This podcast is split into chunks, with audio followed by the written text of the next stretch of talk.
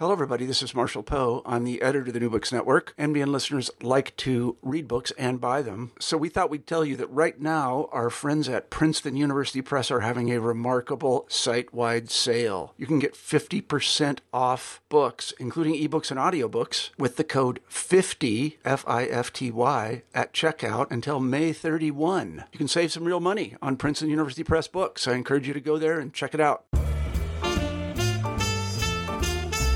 The coffer dam was huge. It spanned the entire middle section of the river, holding back the water to create a dry place, and into it men poured. From high on the hill, they were a thousand fretting specks coursing over the site. Ten thousand spires of rebar thrust up from the dam, their lower ends buried in concrete casings that were sunk to the bedrock. The length of the dam curved its back against the flow of the river as it spanned the channel. This would allow it to bear the weight of the water like a Roman arch. This is G.P. Gottlieb, and today I'm talking to Mark Barr, author of Watershed, his debut novel. An engineer with a troubling past finds work on a large federal dam project in rural Tennessee. He also finds a room in a boarding house run by a stern woman whose niece turns up after her husband gives her a sexually transmitted disease. They struggle to find their places he by working extra hours to prove his engineering prowess, she by stepping away from her role as housewife and into a job working for one of the other boarders. Their almost relationship in this gorgeous novel is set during a post depression, mosquito filled summer during which the advent of electricity forever changes the lives of rural America. Hi, Mark. Thanks for joining me today. Hi, Gila. Thanks so much for having me. So, how did you come up with the title for Watershed? Well, um, I, I wrestled with it for quite a while. Trying, I tried other titles, and just I think in the end, what worked really well about Watershed was that it sort of has the two-fold sort of meaning that it, you know, a watershed is kind of the sort of the drainage basin that's that sort of describes the area where all the sort of activity of the novel takes place, and then also there's the you know obviously, you know it, this is describing a watershed moment in these people's lives. Hmm. So, what was the genesis of the book? Um, I I think I got the initial idea. I used to I I worked for a while in advertising, and we had um, a client that was an electric cooperative, um, and I was tasked with writing a brochure for it, and I uh, I never heard of an electric cooperative, and I didn't know about um, the history of rural electrification, and and it all kind of so I uncovered a lot of that sort of in my research, um, and I was really struck that it's it seemed like such a big thing to me uh, that we had this period of time in you know in our country's history where we had such a disparity in sort of the standards of living, and yet and we just collectively have forgotten it. You know, it wasn't something that I that I certainly knew about growing up. And so I knew I wanted to set a story against that sort of mm. backdrop. How did you? How did you do the research for it? Well, um, I did a lot of internet research. Um, the government keeps a lot of records, and they have a, there's a lot of great sort of online repositories you can get at. Um, I did uh, I did some research looking at maps. Um, I did visit. Uh, a, I went to a town in western Tennessee where there is a dam that was built in 1937, and sort of you know, got the lay of the land and sort of saw what kind of trees grow there and stuff like that. Um, and then I also visited a dam. There was a, a, a dam in the town. I was living in Austin at the time, and there was a dam also built in 1937. And I was able to go tour that dam and sort of look at it up close and really sort of see, you know, and, and talk to a person who worked there about the stories he had heard about the construction of the dam. Mm-hmm. So the geography of the place of the story setting is important. Why Tennessee and why this particular town outside of Memphis? I think, you know, growing up as a uh, you know, a Southerner or loving Southern fiction, Faulkner sort of was always, you know, loomed really large in my thinking. And I think in so many of his novels, you know, Memphis is that sort of big city that everyone aspires to go to. So I knew Memphis was important. Um, but I also, I mean, I guess I came to Tennessee quite naturally in that I was interested in writing about rural electrification, and I knew there would be a hydroelectric dam. And Tennessee, with the Tennessee Valley Authority, was just, you know, replete with with dams. I mean, they, I can't remember. They're like twelve or fifteen they built, you know, in is uh, during that time period, and it and I knew that Tennessee would just fit really well. Huh. So let's talk about the characters. What drew you to a character like Claire? Um, you know, I'm. I think I initially, I mean, Claire's, uh, Claire, Claire is definitely sort of the, the main character of the book, but she wasn't initially. Initially, I th- uh, Nathan was sort of my guy, um, and but I knew, and I, I guess it just came out of, you know, I knew if Nathan was an outsider, I needed someone who was local as a counterpoint, and and that's where Claire came from. And then she surprised me by sort of growing into the main character. She just her story, her, you know, became kind of the main arc that I felt like sort of described the novel. Yeah, and then what? What about her mother? She has a small a cam, cameo appearances, but she's really important. right.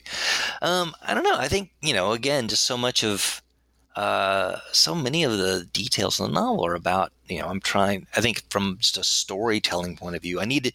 I knew she would be facing um, I mean, like any of us, anyone who tries to, she's growing, right? And she's changing. And in any, I think in every person's life, when we do that, the people around us who've known us in one way or another, that there are people who try to, who don't want us to change. I think that comes out of some basic psychology of like they understand us and they don't want us to, you know, change from what they know. And, and so I was thinking about, who would be those people? And her mother seemed, you know, sort of appear occurred to me as someone who would like would definitely try to enforce those traditional roles back on her, even as she tried to, you know, grow beyond them. So, is there anything good about Claire's husband? Um, I mean, I, I think, yeah, I think you know everyone's got their good qualities. I felt for me uh, what defined Travis was his ambition. I mean, that's how I thought about him. He has shortcomings, and that you know that sort of makes him sort of a less desirable person. But ultimately, I mean, it's I think anyone could feel some uh, you know empathy for. He's just wanting to. He has a dissatisfaction with his life, and he's trying to improve it. And unfortunately, that leads him to have dissatisfaction in his marriage and some other, you know, some other areas that he needs to maybe be uh, working harder to improve rather than sort of escape. Um, but I feel like ultimately he's, you know, whether it's reading or, or you know, tying a tie or just, you know, he's always he's always about trying to grow. Yeah, but I hated him. He's a lunkhead. well, yeah. cheated on Claire. Right. Oh no. Yeah, he's got he's he's certainly got a lot of problems. Certainly. Um. So why did you decide to give beer and moonshine such a big role in the story? um, Let's talk about beer and moonshine. Yeah. Um. I don't know. I just tried to think. I mean, as I imagined, uh, you know, a a, you know a, a, group of people who have traveled for work and are you know they're living someplace where they don't have their families and their and their sort of you know the things they that I'm trying to think how to put it like the they don't have their usual structures you know family and and friends and stuff. I felt like what happens a lot is people you know they find they're trying to find new ways to socialize and and and so often drinking you know comes up in that um, I don't know. I just it, it seemed like a natural sort of fit. Yeah. Um, an, another big theme, two big themes are this contrast between fire and water. So water is with the dam, but then a fire takes place before the action of the book. Right, right. And it's caused by a janitor who tries to um, do a cheap fix on yeah. something. And there's a lot in your book about quality versus expediency. Yeah, yeah. What can you tell us about? I don't want to give anything away, but can you? What can you talk? Can you talk a little bit about the fire and or using inexpensive things when something yeah. better has been done? Yeah. Um, I mean, I think that's that's uh, I think it's the case in a lot of you know a, a, a lot of things in our world that there are there's the right way to do things and there's there's the the quick way to do them um, and and yeah, and that's what definitely uh, the, the the fire, you know, comes out of of someone taking shortcuts and uh, and you know and sets everything in motion. Uh, it is interesting. I, I, didn't explicitly, you know, set out to sort of have counterpoints of fire and water, but it works works pretty nicely. You know, when I think about it. Um, um, I didn't understand this. Um, the janitor does a cheap fix, right? And there's a fire, and people are killed in that fire. Right. I don't understand why the blame fell on the uh, the building's architects and engineers. Why didn't the blame fall squarely on the person who caused it? Right. Well, I think I think that's. I mean, we. I think we see this sometimes in society, where you know uh, something bad happens, and we need we need scapegoats, uh, or we you know.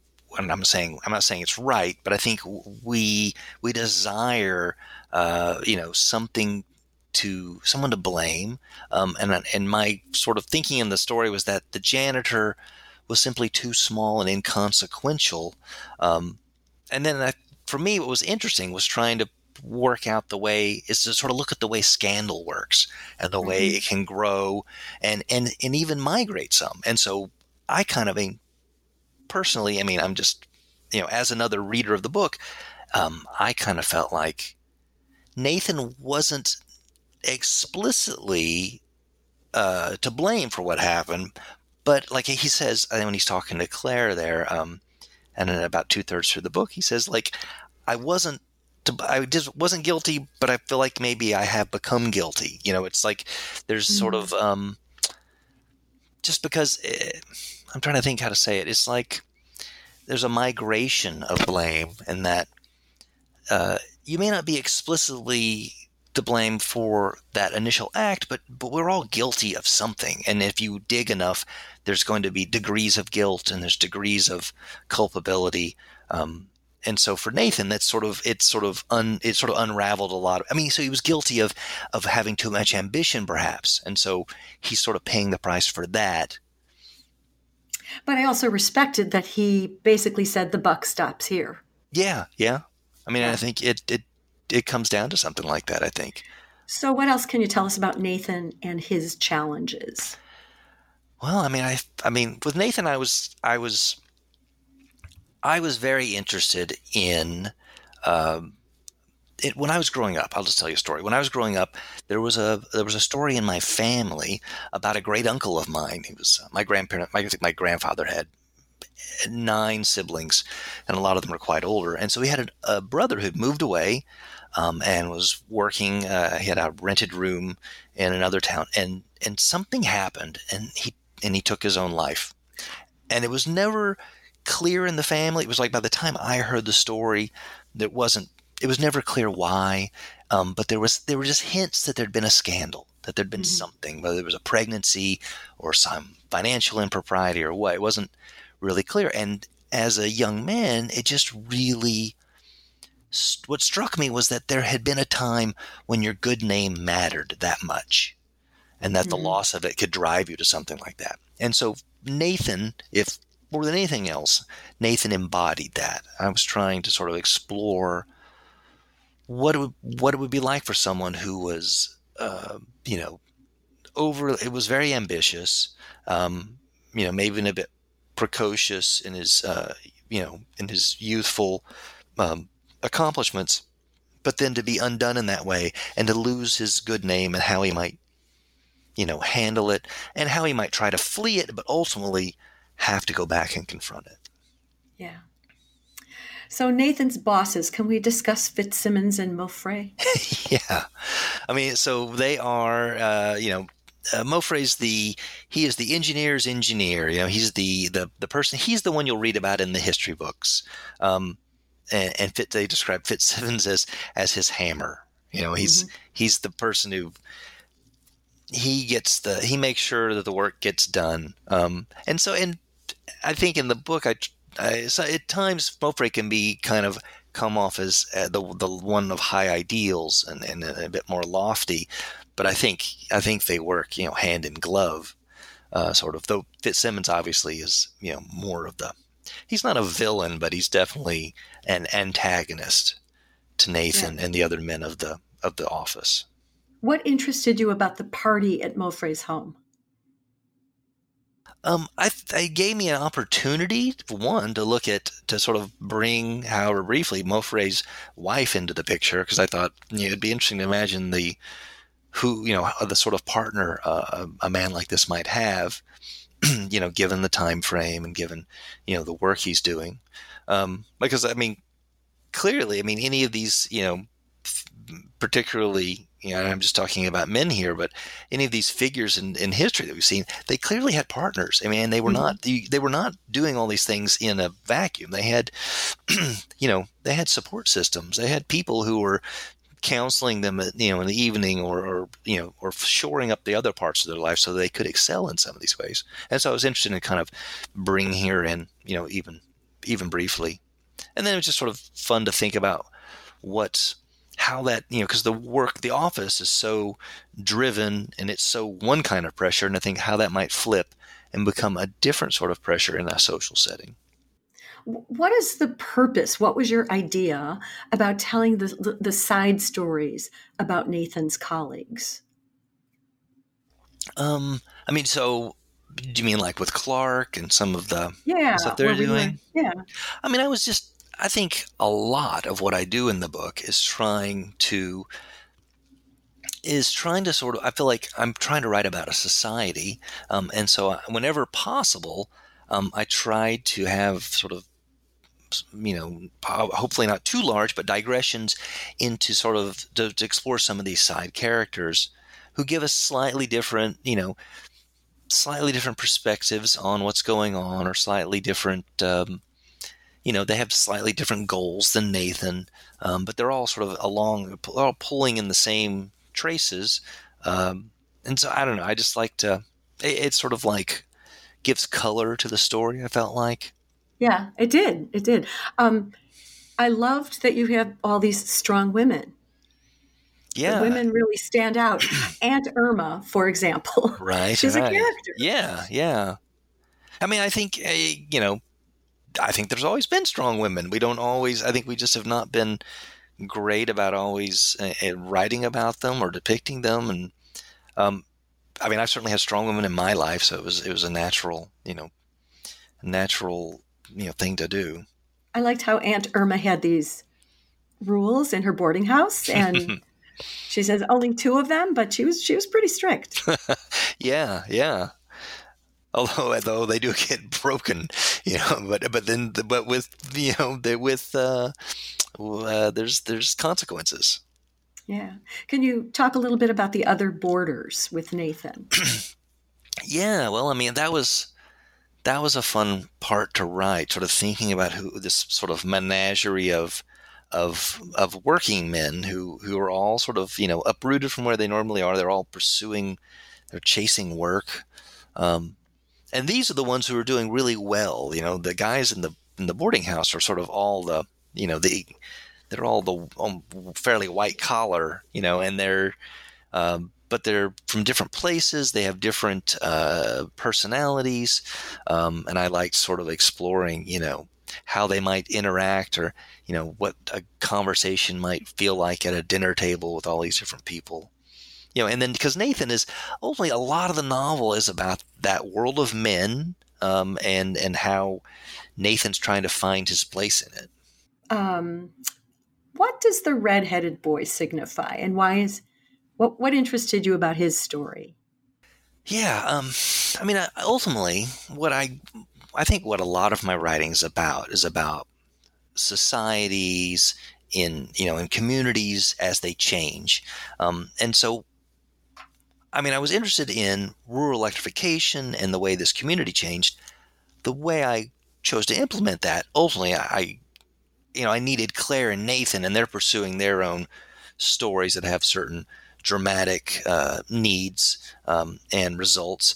And, but I needed something. I needed some sort of character to sort of help me see, to sort of be the sort of the everyman, or to give me, you know, I needed this family, the red-haired boy, sort of the sort of the voice of it, um, to kind of show, to give me occasionally uh, an opportunity to step back and show like how the larger community was handling certain issues.